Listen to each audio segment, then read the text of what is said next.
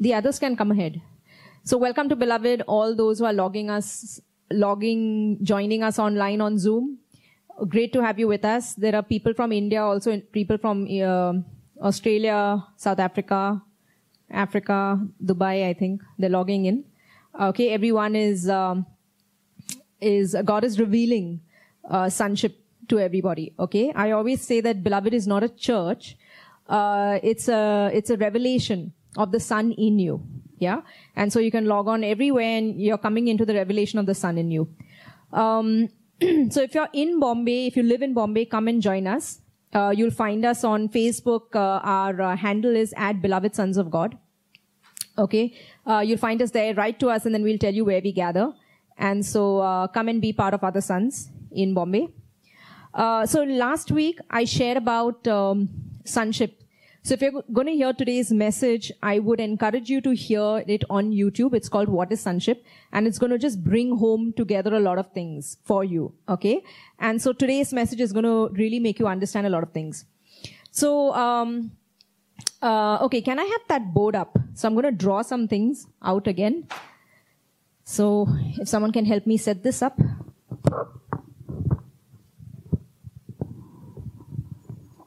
Is this in frame? Should I get closer? I'll bring it in closer. Is it in frame for the Zoom people? Yeah. Sorry. I need my little fur kit.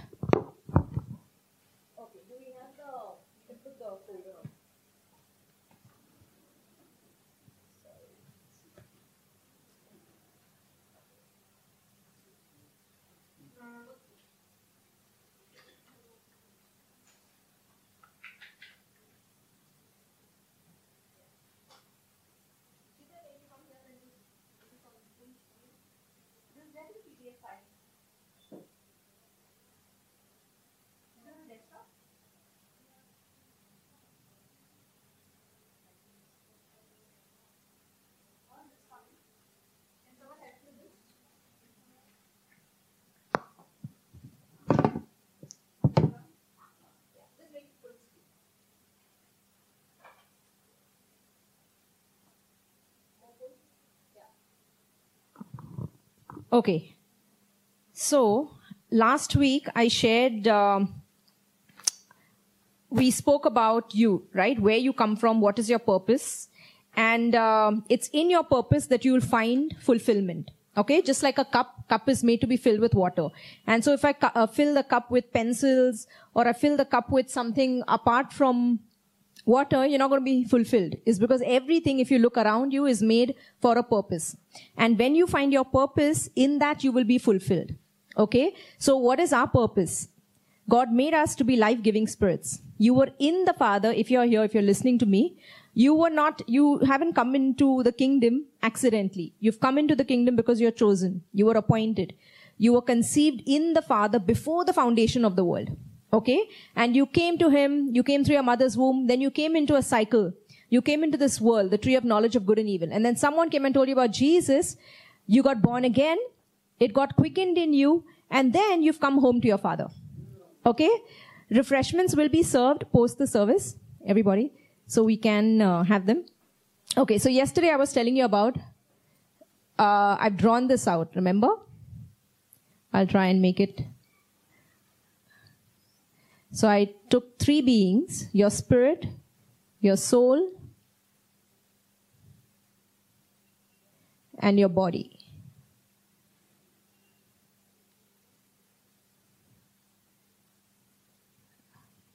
Okay.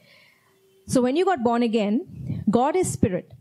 And so you are spirit. I am a spiritual being. You're not flesh. You're a spiritual being. Okay. So what part of you got born again the minute you came to know about Jesus? your spirit man got born again. He who is joined to the Lord is one spirit with him. Blessed be the God and Father of our Lord Jesus Christ, who has blessed us with all the spiritual blessings in the heavenly places in Christ. So where is everything? Where is all your inheritance? Where is everything? God is only looking at you. He calls you a spiritual being. The first Adam was made of dust. The second Adam is from above. And so it says our identity is a spiritual identity.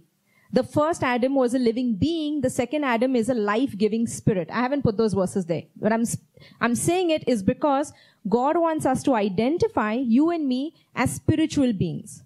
That means your whole identity comes from what the Father says about me and not what this flesh says, not what this environment says. Now, these are fundamental truths. Once you, once you make it you um, you come to rest with who you are then then the holy spirit is able to flow with everything so just the way when Jesus walked the earth, he looked human.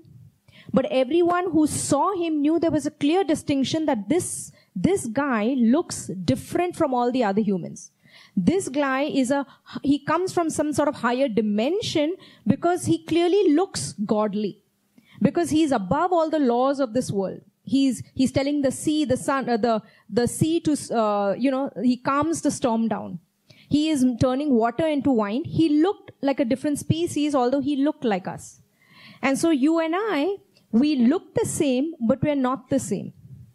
Okay? And so this is your spirit, this is your soul, and this is your mind. Okay? And this is your body.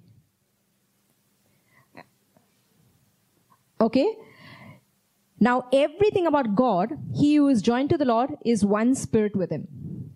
All the blessings of God are in Christ. Okay? Now, what part of you is getting born again? I said. What part of you is getting saved? The end result, if you, you, if you hear the previous sermon on sonship, I said the end result is the salvation of your soul. That means the adoption of your soul. What part of you is getting saved? Is this. Is your mind. And to the degree it's coming into unity, into your oneness, that's where you're going to see everything flow into your body, into your spiritual realm. And that's why the importance of getting born, uh, born again. And after you get born again, about renewing your mind. That means he's brainwashing you completely about his kingdom now. The devil took you, I gave you an illustration. Like you were taken away. The devil took you and brainwashed you about, about the tree of knowledge of good and evil, about that realm. And made you think that you're just like it. You became a slave of sin. You became a slave of death. And he's bringing you out of a mind of a slave into the mind of a son. That's what's happening. And so this part of you, look at this. This part of you is coming into rest. This part of you is coming into the mind of a king. This is a chair. You're seated in the heavenly places in Christ. You're taking a position of rest. You're getting the mind, that's a crown. I'm trying to make a crown here. You're coming out of the mind of a slave into the mind of a king. That's why it says set your mind on things above. Focus on things. He's getting you out of a slave mindset. That's what it was, you know, when God was bringing out Egypt. When he was bringing the children of Israel out of Egypt and then through the wilderness into the promised land. But at the entire journey of the wilderness, get, guess what was happening? He was making his children dependent on him again bringing them out of a mind of a slave because they've been in Egypt for so long under the under the bondage of the Egyptians living like slaves that now he's making them realize hey your sons your you have me as your father that I can split the rock and give you water. I can part the sea and make a way for you. And getting his dependency and then saying that on six days don't collect any food because every day I'm going to give you something so you don't need to be hoarding things and then on the sixth and seventh day, just rest because there's going to be enough food. And he started getting them dependent on the word. Okay, dependent on them. And way before, so what was happening? He was getting them out of a mind of a slave into the mind of a son. And then they come and inherit. And there was a generation that couldn't inherit is because they just couldn't, couldn't see it. And then there was one, there was Joshua and his generation that went and took the promised land. But it was still God who gave them in, who brought them in the promised land. And so in every area of your life, God is getting you out of a mind of a slave into the mind of a son. So now you get born again and then people think that's it. And there's, you know, there is like, we do a lot of things, right? Like this, you go and give the, the gospel and there's, there's a part of the church that does that, okay? But Paul, if you read the new covenant, if we can put our phones on silent. Okay. If you read the new covenant, Paul is just telling you one thing, and he's laboring till Christ is formed in you. That's sonship. And even as you're allowing yourself, taking that position as a son, you're just being a son. Do you know that wherever you are going, if you see someone sick, you're going to lay hands on them. You're just being a son, just like Jesus. He wasn't doing evangelism. He was just being a son. And even in his path, he's going, he's laying hands. Someone is sick. He's laying hands. Uh, things are getting healed. He goes to a party. There's no wine. Okay. He, he, he tells them, get some pots. He speaks over it. Water turns into wine. He's just being a son. He's just doing his everyday thing going out because everything about his life is a finished work. And it's planned beforehand so that he can walk into them. And in Ephesians, it says that so it is now for you that God has prepared beforehand everything, the good works planned for you so that you can walk in them. So every one of you is by divine appointment. There are people who've logged in here because it was divinely connected with some people, some of the sons here who met someone on a plane, sat in there, they said hello, and they're here on because God had it planned. So some people didn't go out, it was just in their path. Some of them have been here. Gitu is here, who's an elder here. I, ha- I have gone to her, um, she's a dermatologist, a very top dermatologist, and I remember just going to her just with a friend because somebody had some skin condition, and in that, God revealed certain things, and today she's here. It's in your path. It's not out of your path. That's the way you lead your life as a son. And each one is just focused on their path. Trust me, everyone will, it'll be faster. Okay? Because you're just being a son. Okay? So now let's get into the word. I'm going to read. For those who are online, I've put that little, um, uh, I put it on the oneness group, the scripture notes for today. And those who uh, are watching us online who watch this video, I put a link below. So you can click on it and it's open up to all the PDF uh, scriptures, okay? So look at this. Ephesians 1 3. Blessed be the God and Father of our Lord Jesus Christ, who has blessed us with every spiritual blessing in the heavenly places in Christ. Where are the blessings? In Christ, just as he chose us in him before the foundation of the world, that we should be holy and without blame before him in love, having predestined us to adoption as sons by Jesus Christ to himself, according to the good pleasure of his will, to the praise of the glory of his grace, by which he made us accepted in the beloved. Where are all the blessings? In Christ. Okay? Now, do you know that the blessings are Deuteronomy, right? All the promises of God. When you read the Old Testament, there are no promises. There are blessings. And then there is just the word. He's just speaking. Delight yourself in the Lord. I will give you the desires of your heart. And all of these are just words. For us in the new covenant has become promises. But in the Old Testament, they were just just words, psalms, what David is just speaking and these and, and thoughts about God. Okay? And so what were these blessings? Like my mom shared this testimony of her harvest. I will bless your field, right? I will bless the fruit of your womb. Wherever you go, you will be blessed. These are all the blessings. But how did people in the old receive the blessings? So one would say it was based on obedience. So you do all of these. God said that if you walk this amazing, perfect life, then I will give it to you. But no one could keep the law, even in the old. They couldn't. They missed it. And that's why even in the old, it was contingent on the offering. And so there was a lamb offering or there was a grain offering and God brought, the people brought, brought forth an offering and it was based on the offering, the blood that people got the blessings because no one could keep the law. That means you and I can never be perfect enough to get his blessings. So there was always a way out that God made and it was through the blood. But in the Old Testament, it was the blood of bulls and goats, not the blood of the lamb. And so uh, the, the reason why they got all the blessings of God on their life was based on blood, was based on the sacrifice. The same way you and I, through Jesus' blood, the only reason why we get all the inheritance is based on blood relationship. So, you know, when I always say that you get all the inheritance based on blood relationship, always know that you're a son by blood. So it's not your blood. It's His blood, and through His blood, we've become sons. But it's easier to understand when I say it's blood. That means if Gitu, now she has a son, he will inherit everything just because he's Gitu's. Not because he's a good boy or a bad boy. Just because he's Gitu's. And your inheritance and my inheritance is based on blood. Now, as a son, now let's read 2 Corinthians 1.20. See this. For all the promises of God in him are yes, and in him amen, to the glory of God through Jesus. All of y'all got born again, and now suddenly you want everything should be okay. And most people tell me that, like, how come things are not okay? How did this accident happen? How did my, uh, how did this happen to my loved one? How, how shouldn't everything be perfect? And the first thing that you come into the kingdom, you're coming into position. That's why it's so important you co-labor with the Holy Spirit. Remember on the day of Pentecost, Jesus says that after I rise again, now you wait. Wait for the promise of the Father. That now the Holy Spirit would come and reside in each one. And the Holy Spirit is there to do something. So people don't understand that how do I get all the inheritance? And so they start running after after God and Jesus and he, they, you know, uh, people tell me like I'm praying every day and nothing is happening and they get frustrated and you know, you'll keep praying for another 10 years and you will still be more frustrated. Is because the way God wants to get you the inheritance, there is an instruction.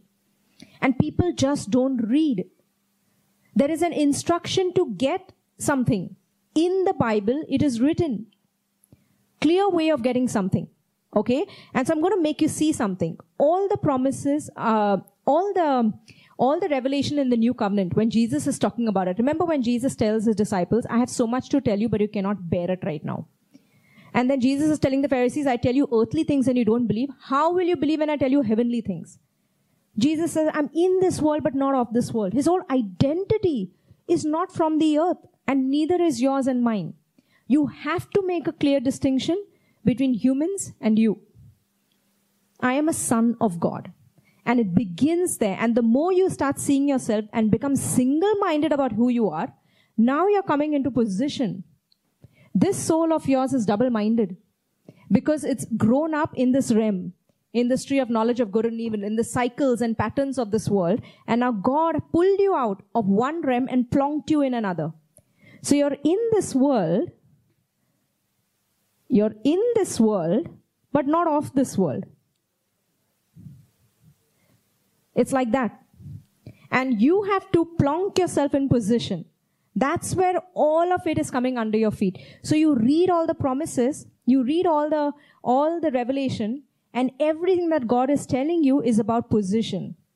Now see these scriptures. It said, the first one read that every spiritual blessing, where is it? In the heavenly places in Christ. It is a positional truth. 2 Corinthians 1:20 for all the promises of God in him are yes and in him amen. Where are they yes and amen? In the new covenant, after Jesus died and rose again, you don't run after a promise. You don't. It's not like a carrot dangling over you. You're not trying to claim a promise anymore. I'm claiming the scripture. I'm claiming. I'm not claiming anything. It's a rest. That means what does yes and amen mean? Amen means it is finished. So be it. But where are they becoming yes and amen? In a position. It's in a position of rest. That you're knowing that you're seated where everything is coming under your feet. Even as my aunt has come here, do you know that she's held a position? Because Psalm 91 says that nothing will touch even the loved ones. And so she holds a position and she still comes. And she'll see the very things trying to come to distract her bow down to her. It comes through position. Okay? Look at 2 Peter 1. Grace and peace be multiplied to you in the knowledge of God and of Jesus our Lord, as his divine power has given to us all things that pertain to life and godliness, through the knowledge of him who called us by glory and virtue, by which have been given to us exceedingly great and precious promises. What are these promises? The promises today are not for you to become. When I look in the Bible, all that it shows me is who I am. It's a mirror to who I am. It's showing me my divine nature. And so look at this, by which have been given to us exceedingly great and precious promises, that through these, that through these promises, you may be partakers of the divine nature, having escaped the corruption that is in the world through lust. So let's say can everyone see this? There are two realms. Okay? This is death. This is the tree of knowledge of good and evil. This is life. This is the tree of life. You were here, and it says that God pulled you out from the kingdom of darkness and plonked you in the kingdom of the Son of His love. This is the realm where there are patterns and cycles, and this is where you want to come out of. And you wonder why you keep going through again and again the same thing. I keep falling sick. I keep having bad relationships. I keep going through the same cycles again and again. And then you're going round and round and round, and the way out, the way out of this is through position. That means you take the promise, you see who you are in the word, and now you rest in it. How do you inherit the promises of God? Through faith and patience, you inherit the promises of God. So what are you doing? You're seeing yourself that no, I'm not of this world anymore. I've come out of this.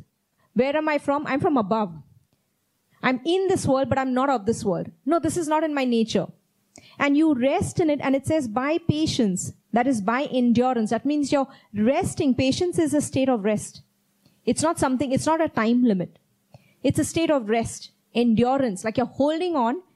By faith and patience, you inherit the promises of God. This is the position you're coming into where everything is telling you it's not. You're taking the mind of a king. You're coming out of a slave mindset into the mind of a son. You're resting in it, and this is where all the promises are yes and amen. You rest in things. Okay? You look at your own life and see where you're a slave. And you'll wonder it's in those areas that you keep going round and round and round. Is because up until you don't see yourself as a son, a slave is what? That means something else is over you. You become a victim. Let's read, I'm going to read few scriptures and then bring you back, okay, to this. Galatians 3. For you are all sons of God through faith in Jesus Christ. For as many of you were baptized into Christ have put on Christ. There is neither Jew nor Greek, there is neither slave nor free, there is neither male nor female, for you are all one in Christ Jesus. And if you are Christ, then you are Abraham's seed and heirs according to the promise. Okay, Galatians 4. Now I say that an heir, what is an heir? An heir is someone who inherits everything. For example, king, a king's son will be an heir. He'll just get all the inheritance because he is the king's son. And all the king's son knows that he is a son of his blood. That's all he should never forget. Unless he gets amnesia, goes and lives among the poor people, goes out into some deserted land and he's forgotten he's the king's son. Okay? Now an heir, as long as he is a child, see, see why we don't inherit. An heir, as long as he's a child, that word child in Greek means unlearned, someone who is unenlightened, immature. That means someone who's sleeping. So this child, you know children, right? Children will not understand anything about inheritance because they're children, they don't know. And even as they're growing up, then they become aware of, oh, I'm my mom, she's my mother, she's my father. Oh, this is what I own. Everything, oh, all of this belongs to me, right? How does that happen? Even as they're waking up. And so it says, as long as he is a child, that means unlearned, unenlightened, unenlightened, that means still sleeping, dull mind, immature, does not differ at all from a slave. Slave, that means who is a slave? Who is God calling a slave? Slaves don't inherit. God is saying, I am seeing someone, someone as a slave who's someone who's unlearned, unenlightened, means never bothers renewing the mind, never wakes up, unilluminated. This one is a slave, and though he is a master of all, but he is under guardians and stewards until the appointed time by the Father. Even so, when we were children, we were under the bondage, under the elements of the world. But when the fullness of time had come, God sent forth his son, born of a woman, born under the law, to redeem those who were under the law, that is you and me, that we might receive the adoption as sons. And because you are sons, God has sent forth the spirit of his son in our hearts, crying out, Abba, Father. Look at this. Therefore you are no longer a slave, but a son. And if a son, then an heir of God through Christ. Slaves don't inherit. Sons inherit. You know, sometimes I see, I've seen in my own, own personal life, anything, I remember once I was fasting for three days. This was in my early years, and I fasted because I just wanted to see something. Okay? And so at the end of the third day, uh, I remember sitting on the bed and I was like, show me something that I don't know. Open my eyes to something. And I was given this. If anything makes you a slave to it, it's not of me. It could be your job. It could be your boss. It could be a relationship. And do you know how you, how you hold all things is by not forgetting your position as a son. You hold that on. Don't have the fear to lose something. That is a lie. A son doesn't lose anything because everything about a son comes from the father. That's why point, uh, you know, Jesus was in front of Pontius Pilate and he's, Pontius Pilate is there. He's saying, don't you know I have power over you? And uh, Jesus looks at him. He's saying, you have no power over me unless it has been given to you from above. That means you can't take anything away from me. Do you know that's your position and my position? A slave fears to lose something. A son doesn't. And that's why a son can have the boldness to say no and boldness to walk away. Don't have any fear because your possession and my possession comes from the father. And even as you come into your possession as a son, your position as a son, you'll see the very things you want come and bow down.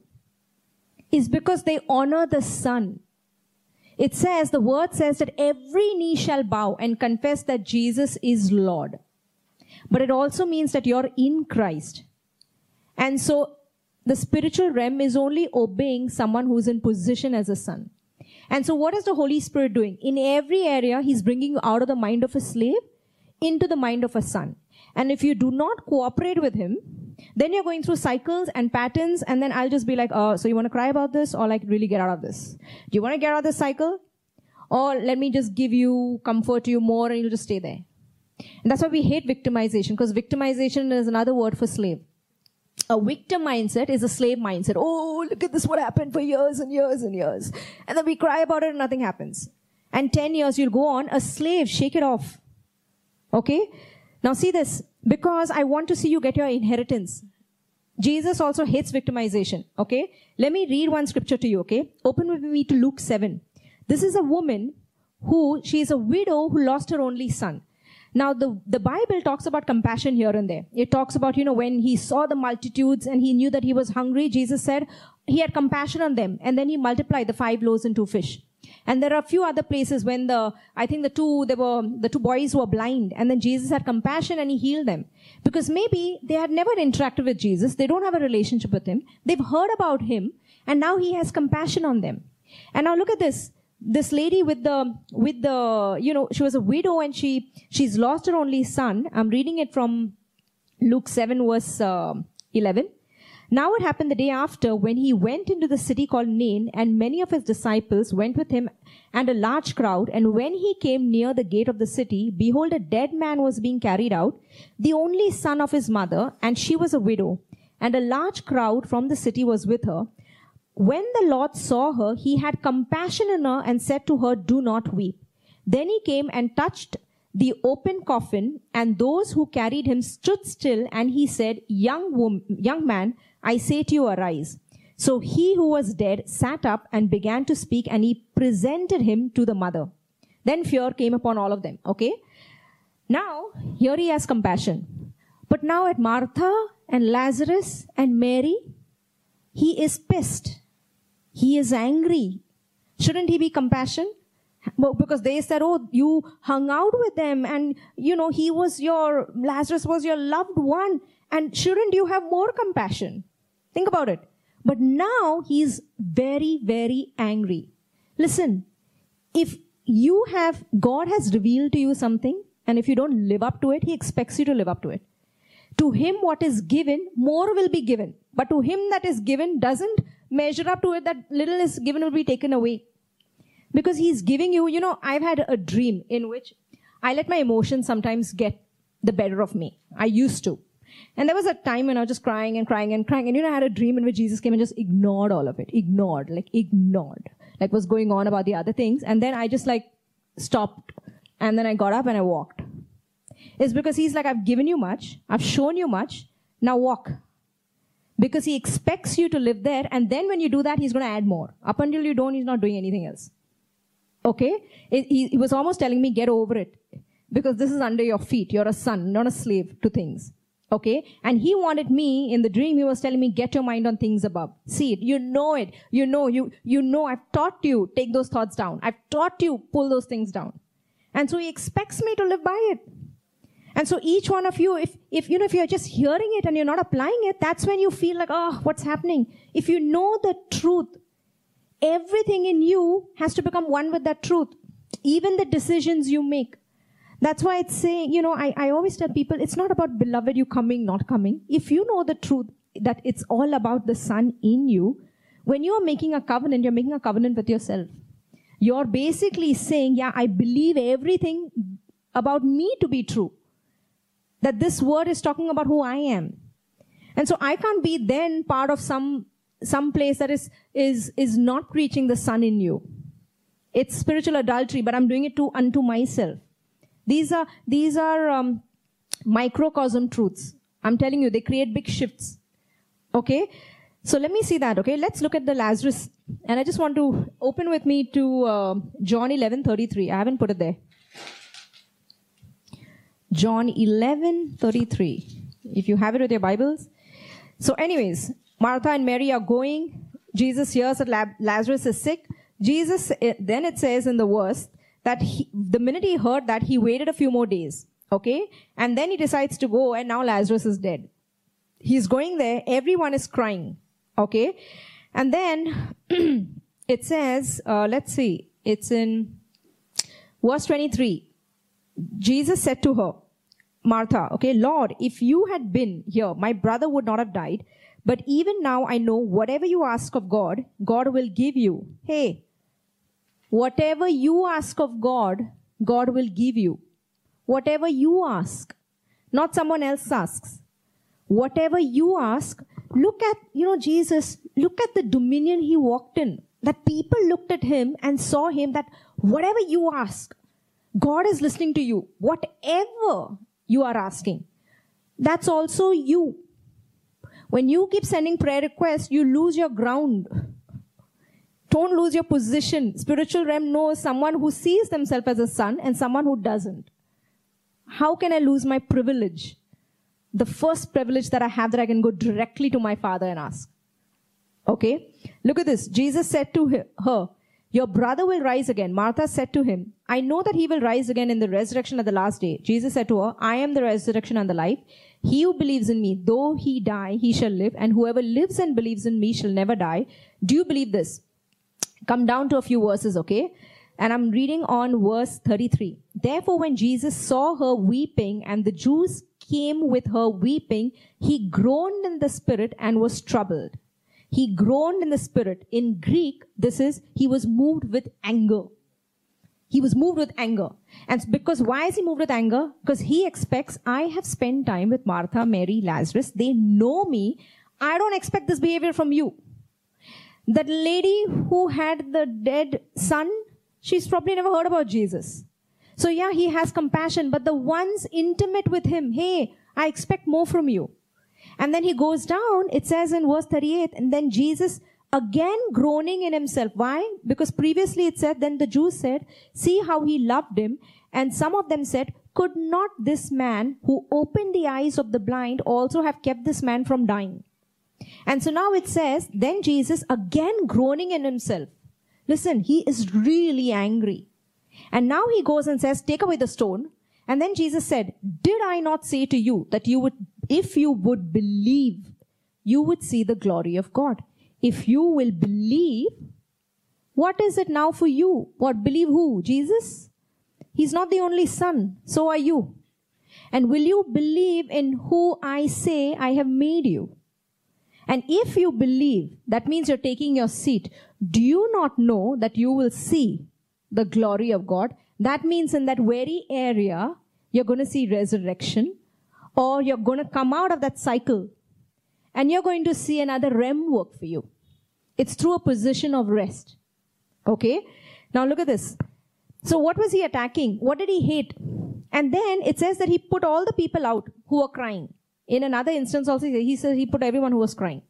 It's not about comfort. Was he comforting them? Everyone was crying, weeping with Mary, with Martha. And guess what his opinion was on that? He's like, uh, I'm not part of any of that. I hate victimization because victimization will not get you out. And if you get victimized by one thing, you will see yourself going through cycles and cycles and then more bad things happening and you wonder why is because slaves don't inherit. A victim doesn't inherit, a son inherits. Do you know I lost my father? I knew that he was going to go on. I never allowed that situation to victimize me. I was in church celebrating that day and God didn't allow it. Also, I never, is because my foundation was never my father. It was always Christ. And so it didn't affect me when he went on. I was rejoicing, yeah, he's with the Lord. And now I have something greater that God has called me to do. I never went, I never let grief and sorrow touch me. Never. And I kept inheriting, I kept inheriting, I kept inheriting. But I know people who've lost their loved ones and they get victimized by that whole thing. And now their whole life and the way they perceive everything is through like a lens. And everything, and then they give Jesus a bad name and everything becomes that. And then worse things keep happening and they don't know why. It's because, my dear, you have to, it's a son who inherits. I have been in situations, I'm telling you, I've been in cycles of bad relationships, bad relationships, up until I decided I will not let something else tell me who I am. And then I chose, I had lost years, and I was like, my God, what have I done? And I was wondering why I never came into another realm is because I allowed myself to be a slave in those areas. And sometimes all a trial will do is just show you the weeds. It shows you what you're really believing. And guess what a trial and everything did? I just saw myself, whoa, I've been a slave. A slave, slaves don't inherit, sons inherit. And then I didn't, I allowed, that means I didn't let this experience give me an identity. And I came out of it and I was like, nope. Joy is my portion. That is who I am. I stand on it. I'm a son. And it's in this place that all the promises are yes and amen. The very materialistic things that you want. Where the Father says, don't worry about them. All of those things will be added to you. We don't run after our inheritance. It is added to you. But it is added through righteousness. We'll talk about it later. But righteousness doesn't mean anything else, but it means sonship. That means not victimization, righteousness. Shake it off. You're a son. Don't let somebody else tell you who you are. They've been nasty to you. Either you talk about it, talk about it, talk about it, how bad they've been. I'm like, yeah, how, how, what position have you given this person to speak all things over you? Don't give yourself inferiority. You come from the most superior being. You have the preeminence, it says. That means the first, if there's anyone who should deserve to have it, it's you. That's your, that's the way you walk. Okay? Now look at the verse, the next word. Let's look at Hebrews, Hebrews 5:12. Okay? Concerning this, we have much to say, and it is hard to explain, since you have become dull and sluggish in your, now this Hebrews 5.12 is talking about a babe and a matured son. Now let's look at a babe or a child or a slave. Same thing. Concerning this, we have much to say and it is hard to explain since you have become dull and sluggish in your spiritual hearing and disinclined to listen. For though by this time you ought to be teachers because of the time you have had to learn these truths, you actually need someone to teach you again the elementary principles of God's word from the beginning. And you have come to be continually in need of milk, not solid food. For everyone who lives on milk, who are the babies? See this. Everyone who lives on milk is doctrinally inexperienced and unskilled in the word of righteousness, since he is a spiritual infant. Hey, if you don't know that you're a son of his blood, that means what does God call maturity? God calls a matured son who is very secure in their relationship. A matured son is secure son. Okay? He knows that his relationship with the father is based on blood, not based on whether he's good boy or a bad boy. It's based on blood, that I'm his.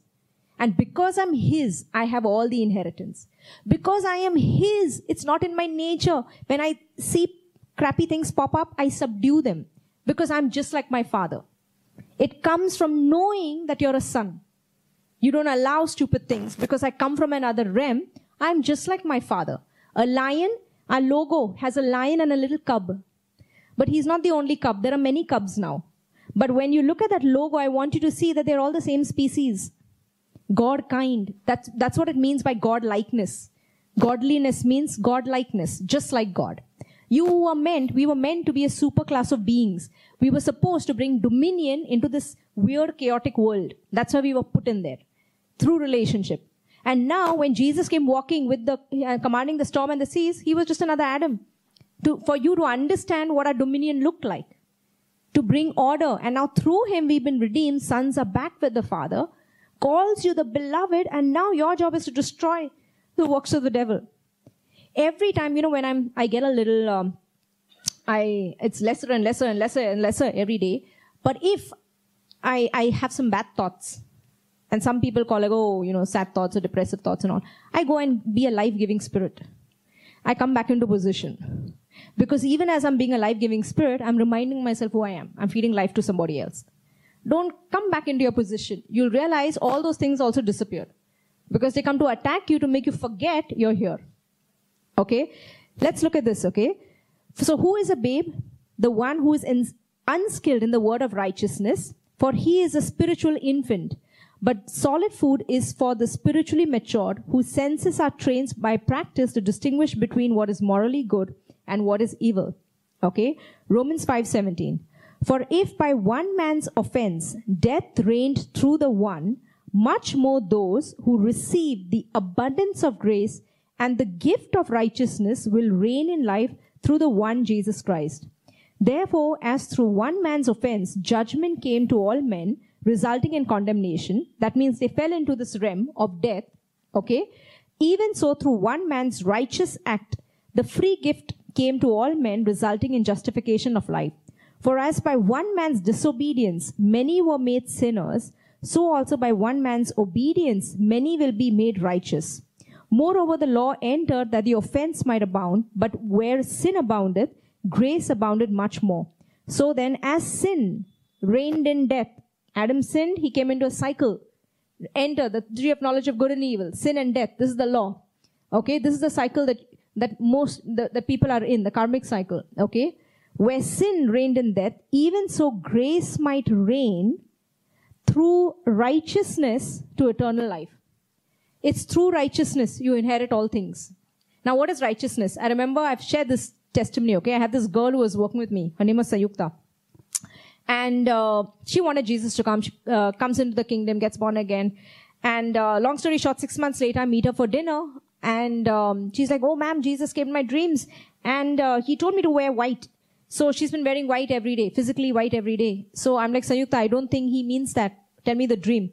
So she's sitting at work and she's holding her head. And Sayukta was just like, she wanted everything now, like now, no patience, okay? So Jesus tells her, she's sitting at work like this. Jesus in front of her, suddenly sitting like this. And then she looks and realizes it's Jesus. And then Jesus says, okay, tell me your problems. And then she starts going on, this is wrong, this is wrong, this is wrong. And then he tells her, he's saying, you need to be patient, okay? And, uh, and then he tells her, he's saying, I have one solution, one solution to all your problems. As I am wearing white, start wearing white. So Sayukta literally thinks start wearing white every day. Okay? I said, that's not what he's saying. It's righteousness consciousness. Righteousness consciousness means sonship. That means you're getting your mind out of the mind of a slave into the mind of a king where it's prosperity thinking. That means this mind of yours is prosperous. It's not, it's not deep and damp like a mop cloth on it. It's victorious thinking that he's already won it. In everything, it says, set your mind on things above, means not on heavenly. That means do not forget where you come from. Do not forget your real position. And even as you don't forget that, those things will automatically bow down to your name because your name is attached with his name. It's one name. We conquer by not fighting. We conquer by not forgetting where we come from. That's your victory. In every situation, I always say in beloved, the solution is take five minutes away, go lock yourself in a room, remind yourself, I'm not a human, I'm a son. Where you come from. You have a father. They don't have a father, they need to act like that. You and I have a father. And so you rest because it's already a finished work. And even as you come back and not be impulsive and address the same situation, A, you will address it differently. Second, it will submit to you because you didn't forget who you are. You didn't let that circumstance give you an identity. Okay? Look at this, Matthew 6, 30, 33. Therefore do not worry saying, what shall we eat? What shall we drink? What shall we wear? All the materialistic things. For all these things, the Gentiles seek. That means the one who didn't have a father. Or let's say in your and my language, the humans. Okay?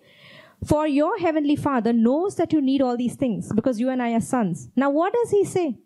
But seek first the kingdom of God and his righteousness. And all these things will be added to you. So how is your inheritance getting added to you?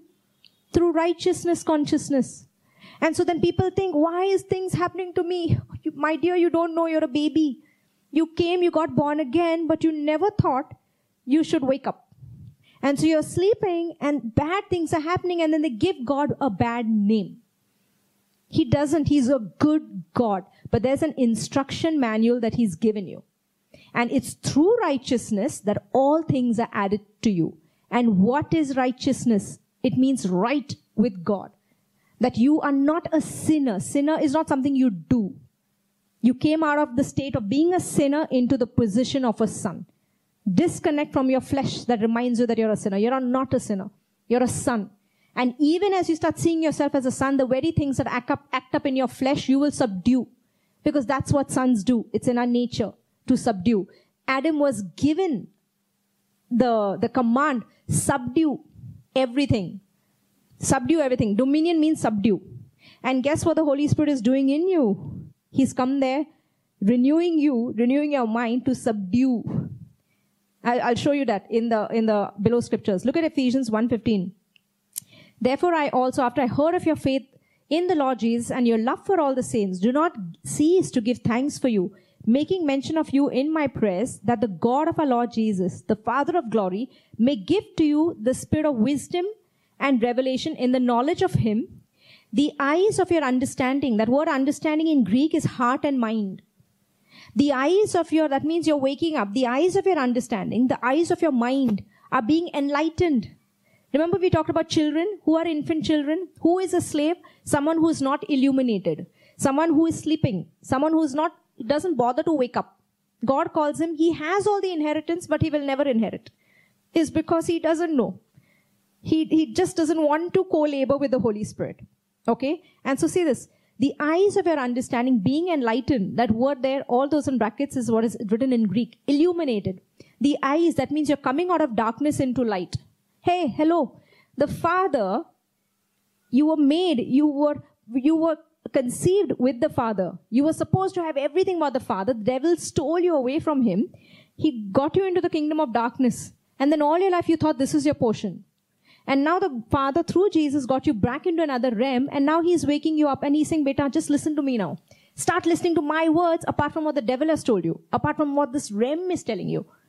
And even as you're allowing yourself to come out of darkness into light, what part of you is coming out of darkness into light? This. Your little mind, the dark mind, that just negative mind that came from the tree of knowledge of good and evil. That soul of yours that is coming out and reprogram itself into light, what the Father says about you, that you may know, and I've just skipped ahead, your inheritance. That's what it is. Even as you're waking up. And that's why I say, just keep hearing. Just keep hearing. Because what is happening as you're hearing? You're coming into position.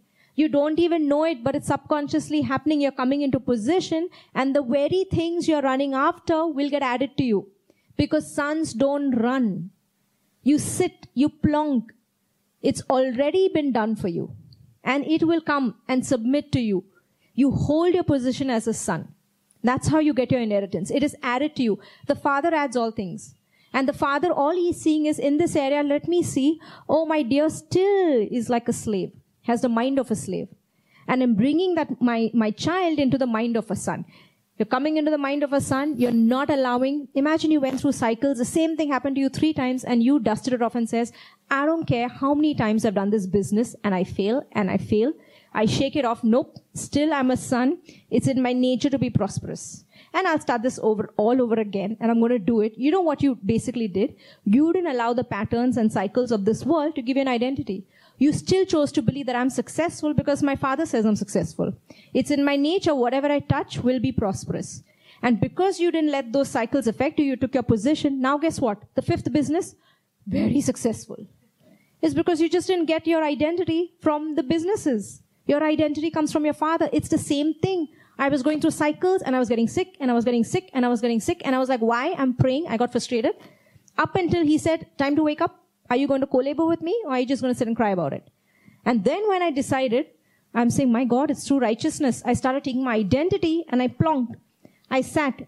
I said, I don't care if symptoms of rheumatoid arthritis are in my body. I will die believing I'm a son. I can't fall sick. But I don't care. I'm not going to believe this body that is telling me I have rheumatoid arthritis. And what happened? The minute I made a decision about it, that means I decided to go to the cross with it, everything bowed down. And I stopped falling sick thereafter. I came on the side of resurrection. In every area of your life, you're dying and you're resurrecting. If you die to the tree of knowledge of good that means you're getting crucified with it. Okay? This cross here. At the other side of it is resurrection for you. Okay? That's what I mean. That's what you're not letting the patterns, you go through five bad relationships. They all dump you. Don't get the identity of I'm rejected. Don't give them so much inherent. You shake it up. You choose the next day, go for a nice movie, laugh. Don't waste your time. And you still say, I'm the beloved. The sixth relationship, they'll all be coming running to you. Then you might have to choose who you want. Okay? Look at Ephesians, Philippians 2 5. Let this mind be in you, which was also in Christ Jesus, who being in the form of God, did not consider it robbery to be equal with God. What is the mind that God wants you to have? What is the mind of a king? Let this mind be in you, who, who being in the form of God did not consider robbery to be equal with God. That is the mind of a king. As he is, so are you. I have the mind of Christ. What is the mind of Christ? I'm equal. I'm just like my father. I'm born of him. Christ is the greater one in me, but I'm no different from him. It's okay. That's humility that I accept my nature. The devil comes with this perverted holy concept of like, no, how can you say that? Because he knows the minute you start believing that, he's finished with him. He has no power over you. Okay? I'll just skip down to verse 12. Therefore, my beloved, as you have always obeyed, not as in my presence only, but now much more in my absence, work out your salvation, work out your own salvation. So everyone says, right? This means, oh, you got saved and now you have to work out your salvation. You know what he's doing? Work out. Does it say each other's salvation? Oh, my friend's Gitu's salvation. Let me start praying for her. It says work out your own salvation. That means that's why I don't compare my life with somebody else's. In one area of my life, I might have greater things that the Holy Spirit has to deal with. And so I co-labor with the Holy Spirit. So you might see someone else with the promise faster and you're like, why is God not answering my prayer? But they answer that person's prayer. It's not that at all. You co-labor with the Holy Spirit. So look at this. Therefore, my beloved, as you have always obeyed, not as in my presence only, but now much more in my absence, work out your own salvation. Now that word for salvation in the Greek reads, God's rescue which delivers believers out of destruction and into his safety. That means he's saying, work out your own deliverance. Okay? With fear and trembling. Fear and trembling was a phrase for someone in awe. The woman with the issue of blood, when she went and touched the hem of his garment, it says she began to fear and tremble.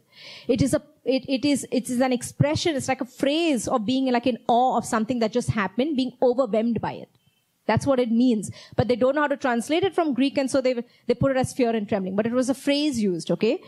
Work out your own salvation. That means work out your own deliverance with fear and trembling See this. For it is God who works in you. It is the Holy Spirit who's working in me, both to will and to do for His good pleasure. Working out your own salvation. Do you know that when I was sick and I was falling sick and I was falling sick, the Holy Spirit was co-laboring with me and working out my own salvation. What part of you is getting saved? I showed you here. Your spirit is joined with him, his spirit. You're completely, don't ever let anyone tell you you'll lose your salvation. You're one spirit with him. You're completely saved. The part of you that is getting worked out is your soul man is getting saved. And so in that time, as I'm co-laboring with the Holy Spirit, I'm taking on the truth. It's not in my nature. Guess what the Holy Spirit doing? Working out my salvation. And in that he did. I got the crown. Yeah, it's under my feet because death is under my feet. Sickness, you have no power over me. Working out your own salvation. And similarly, in all other areas, there's constant work going on where Christ is getting formed in me. In me. And so in you also it's happening. So now let's now, now see as a son, you don't pray. You come into the kingdom praying to Jesus, praying to Jesus, praying to Jesus, nothing is happening. No, no, no. That's what the, he, the Gentiles do. You co-labor with the Holy Spirit because Christ is getting formed in you. And as you're co-laboring, trust me, all your inheritance is getting added to you. You don't run after inheritance. Sons don't. You learn to sit at the table and be served. You take your position as a son and it will come to you even as you co-labor with the Holy Spirit to what he's doing in you. Divine nature, the, the weeds of all the tree of knowledge of good and evil coming out, that all the rubbish lies you believed And now God is saying, come into the mind of the Son. It's a mind of dominion. Okay? Now see this, the work of the Holy Spirit. Can we, that's what sons do, we co-labor. No crying. Crying, crying, crying, nothing will happen. Start waking up. You want to get, out of the cycle, you want to get out of the problems. Shake hands with the Holy Spirit and say, okay, today I'm going to start working with you. What are you doing in me? Tell me. Okay? Look at, look at John 16 verse 5. But now I go away to him. Now this is Jesus talking about, don't worry. I'm going away, but I'm going to send the Holy Spirit. None of you asks me where you are going. but because I have said these things to you, sorrow has filled your heart. Nevertheless, I tell you the truth. It is to your advantage that I go away. For if I do not go away, the helper will not come to you. But if I depart, I will send him to you. And when he has come, what is now the Holy Spirit doing? I'm going to take 10, 15 more minutes of your time, okay, because I want to finish this. Um, when he comes, look what he's doing. He will convict the world of sin and of righteousness and of judgment. Of sin because they do not believe in me. That's the time when you got born again. He told you that you're a sinner. You need to get saved. So you came into the kingdom. Now what is he doing? He is convicting you righteousness. What did we read all the promises? How are you getting your inheritance? Through righteousness. Those who receive the abundance of grace and the gift of righteousness. Do not seek these worldly things, but seek his righteousness and all these things will be added. And so the church is just teaching the opposite. And so people don't inherit. All the promises, all Psalms, Psalm 91, where nothing will touch your loved ones, everything is righteousness consciousness because it talks about um, I, uh, he who dwells in the secret place of the Most High. This is positional truth. Will will sit under the shadow of the Almighty. Rest. He will say, "A thousand may fall at my right, ten thousand at my left. It will not come near me." It's a place of position. So if you don't know you're a position and then oh accident happened, how did accident happen? I'm sorry, but it was because he's a sleeping son. These things are not supposed to happen to you. They will not. It's because you're a son of his blood. That's the dangerous truth that the spiritual realm never wants you to know. It's that easy, that simple. Christ getting formed in you. Rest. You're fathered. Do you not know that everything that you love, He loves? Do you know that faith? I'm going to do again a series on faith. He showed me something else. Do you know that faith actually means His faithfulness? It's like marriage. You know, when I say the word marry, you know immediately that is two people, right? So that word faith in, in Greek actually means fidelity. That it's got to do with two people. That means it actually means when you say faith, it actually means like it's about him being faithful to you. Why you have so little, do you think I'm going to be so unfaithful to you? Or you of little faithfulness that I am so faithful to you? It's a place of rest. We're living of his faith. We're living of his faithfulness. He is going to be good to you. It's a place of rest.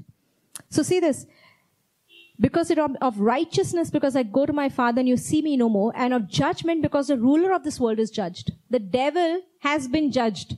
That problem is under your feet. I still have many things to say to you, but you cannot bear them now. However, when He, the Spirit of truth, has come, what is He going to do in you? So what is the Holy Spirit doing in you? Is He answering your prayers? How is He going to answer your prayers? How? According to the Holy Spirit, instruction manual, right? Like God is going to do, you read a, you read how to make Maggi, there is an instruction given. If you don't do according to how it says you're going to do Maggi, um, remove the packet and you put, if you put the Maggi packet in the microwave and switch on the button, what is going to come out? Some Maggi with some plastic melted over it. There is an instruction in the way God wants you to do something. And if you follow it, you're going to receive. So he says the Holy Spirit is only going to tell me the truth. So that means the Holy Spirit is showing me my righteousness. And so how did I get healed? I was praying, praying, nothing happened. I had two dreams. I saw my eyes black and I was sitting like a beggar outside the house. That means he told me you're a slave. That's what I'm not inheriting. He didn't tell me anything else. And then I, I saw I'm a new creation. It's not in my nature. He showed me the truth. And even I started believing the truth, came from a slave into a son, and I rested in it. This is it. This is who I am. I'm going to the cross with it. All the sickness bowed down to me. Everything left. That's how you receive through righteousness consciousness. Okay? He will guide you into all truth, for he will not speak on his own authority, but whatever he hears, he will speak, and he will tell you things to come. That means he is going to tell me things to come. He will glorify me, for he will take of what is mine and declare it to you. All things that the Father has a mind. Therefore I said that he will take of mine and declare it to you. Co-heirs. Whatever as he is, so am I in this world. He is a waymaker. I am a waymaker.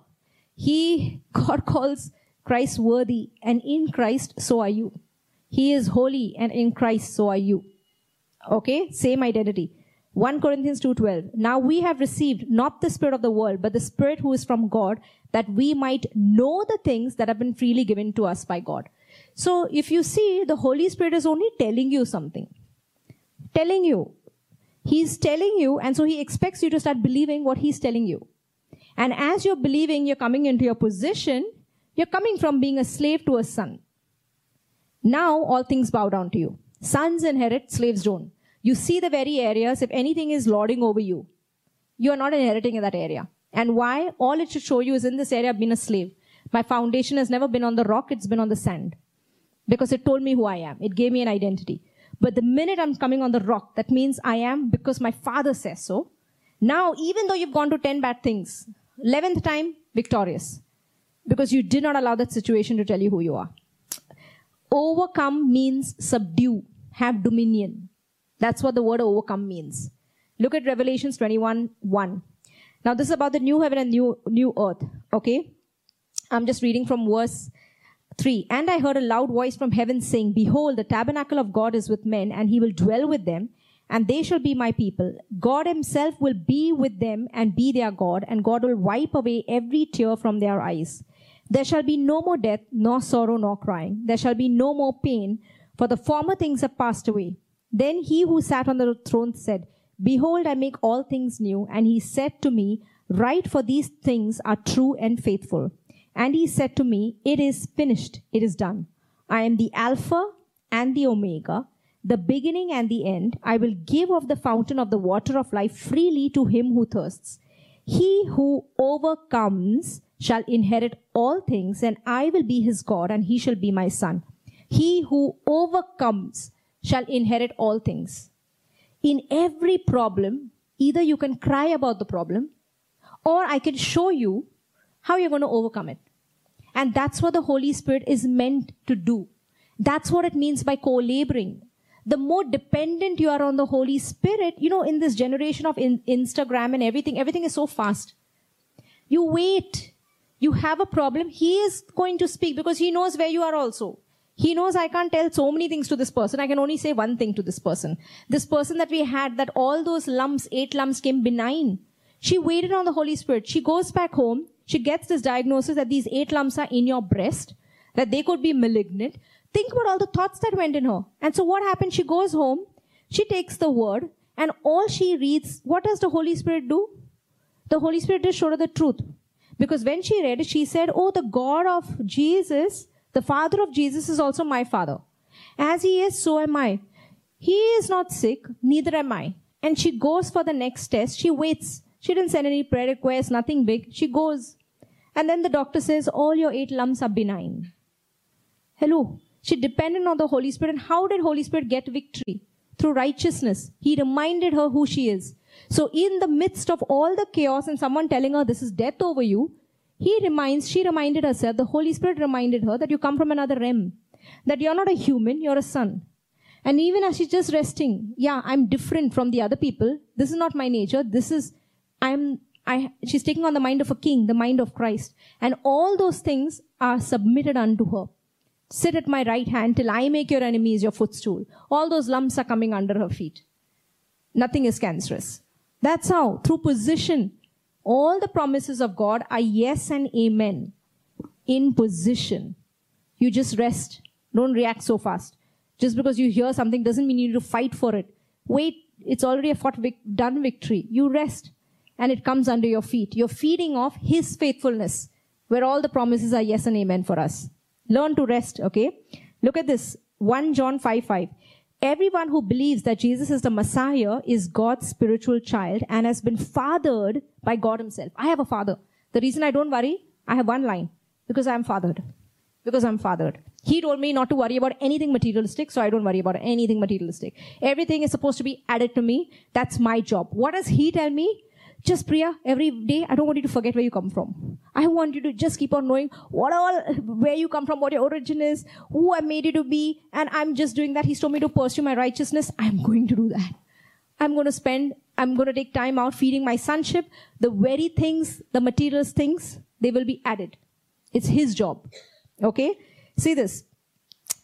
And everyone who loves Father God loves his children as well. This is how we can be sure that we love the children of God by having a passionate love for God and by obedience to his commands. True love for God means obeying his commands and his commands don't weigh us down as heavy burden. Now it is to just love everybody. You see, every child of God overcomes the world for our faith is the victorious power that triumphs over the world. So who are the world conquerors defeating its power? Those who believe that Jesus is the Son of God. It says in 1 John, who is the one who overcomes? But he who believes that Jesus is the Son of God. And what is the overcoming power? Your faith. That means I believe in who I am. The Bible today, every time you read, is not telling who you're becoming, it's telling you who you are. And it's a position, trust me, it's a rest. That's what says labor to rest. That means work everything hard to not do anything, to do not forsake your position. Because in position, all the promises are yes and amen. And the devil tries to get somebody to act out of position. So you start fighting like a slave. You're a son. Rest. Resurrection life is in you. It's in your nature to have life. I can't have any death in my, in my body. When my hair was falling down, everything came back. Even as I forgot about the problem, stopped running after the problem. I started doing my other things. I started taking on a job that time. And even as I started focusing on my work, everything got added to me. It's because it's in your nature. Nature means what? You don't have to do everything. Superman gets up, he will fly. He doesn't have to learn to fly every day.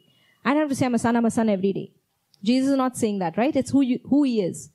Let me leave with this verse and then I have a testimony I want someone to share. Jesus Christ is the one who was revealed as God's son by his water baptism and by the blood of his cross, not by water only, but by water and blood. And the Spirit who is, who is truth confirms this with his testimony. So we have these different constant witnesses giving their evidence, the spirit, the water, and the blood. And these three are in agreement. If we accept the testimony of men, how much more should we accept the more authoritative testimony of God that he has testified concerning his son? Hey, listen. Accept God's testimony about you. That is honoring him. Today, everything is questioning who you are. And in that, be secure. You're not from this realm, you're from another realm. You're in this world, but not of this world. I come from above. That's what it means taking your position. Coming out of the mind of a slave into the mind of a son. I will fear nothing. I will speak. My words are spirit and they are life. All that the Father has given me will come to me. I don't run after things. This is all coming. This is His language. Me and my Father are one. I died. I told you in sonship, in the sermon on sonship, it's not Jesus going on the cross alone. It's you going with Him. And so it's identification. So I died. It's all Christ in me. I wake up. Yeah, it's all Christ in me. The very words I'm speaking, it's all Him. When the flesh acts up, I know it. I subdue it. That's what it means to overcome. Look at this. Those who believe, those who believe in the Son of God have the living testimony in their hearts. Those who don't believe have made God out to be a liar by not believing the testimony God has confirmed about His Son. He is not a liar. My Father is not a liar. If He says who I am, it is who I am. I will die believing my Father. That's when you see resurrection. That's when you see divine life, divine His nature, health flow in your body. Okay?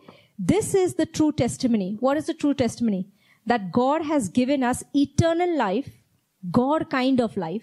That means you get to know the Father, everlasting life. And this life has its source in His Son. Whoever has the Son is Christ in you. Whoever has the Son has eternal life, and whoever does not have the Son does not possess eternal life.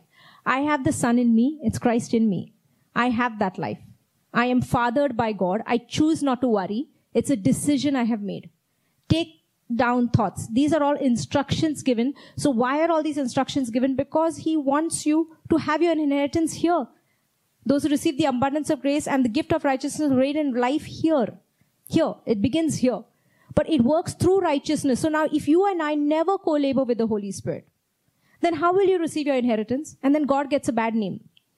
I hate it. It is through righteousness. The very areas I will start inheriting is when I'm coming into the mind of a son. And guess what's happening? Galatians 5:22. But the fruit of the spirit is love, joy, peace, long-suffering, kindness, goodness, faithfulness, gentleness, self-control. All of these things I love. I'm looking at the fruits now more. Than the materialistic things because he told me not to go after the materialistic things. And then I see in these areas, whoa, like really, like mercy is one of my, becoming my, my good friends. I'm learning mercy a lot to give mercy, right? Grace is giving someone the good that they don't deserve. You give a very heavy tip, that's grace. Okay, you go to a restaurant. Mercy, like someone did really something bad to you, and like you really want to give it back, which I want to, you know, most times. And then choosing not to. Oh, how can I not? But I'm realizing every time I give mercy, is I'm getting it triple fold back. Okay, try mercy.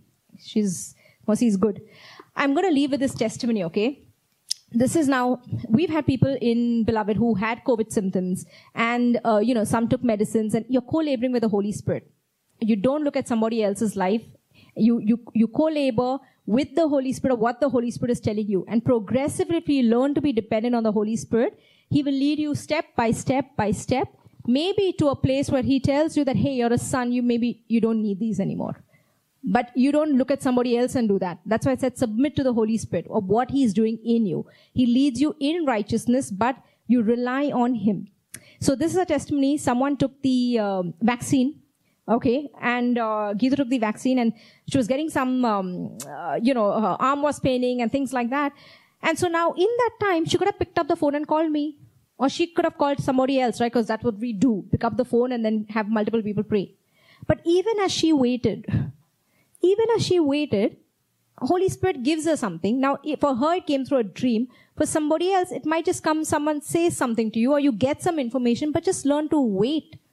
Because we are in a relationship with a father, not a dictator. You can't put him in a box and tell him like now. And if you don't speak it, if I flip the book, you didn't give me the answer. It's a relationship. Just wait. He knows. And even as she depended, God spoke to her. She did something. It bore fruit. Okay. She's quickly going to sh- share that. Share that.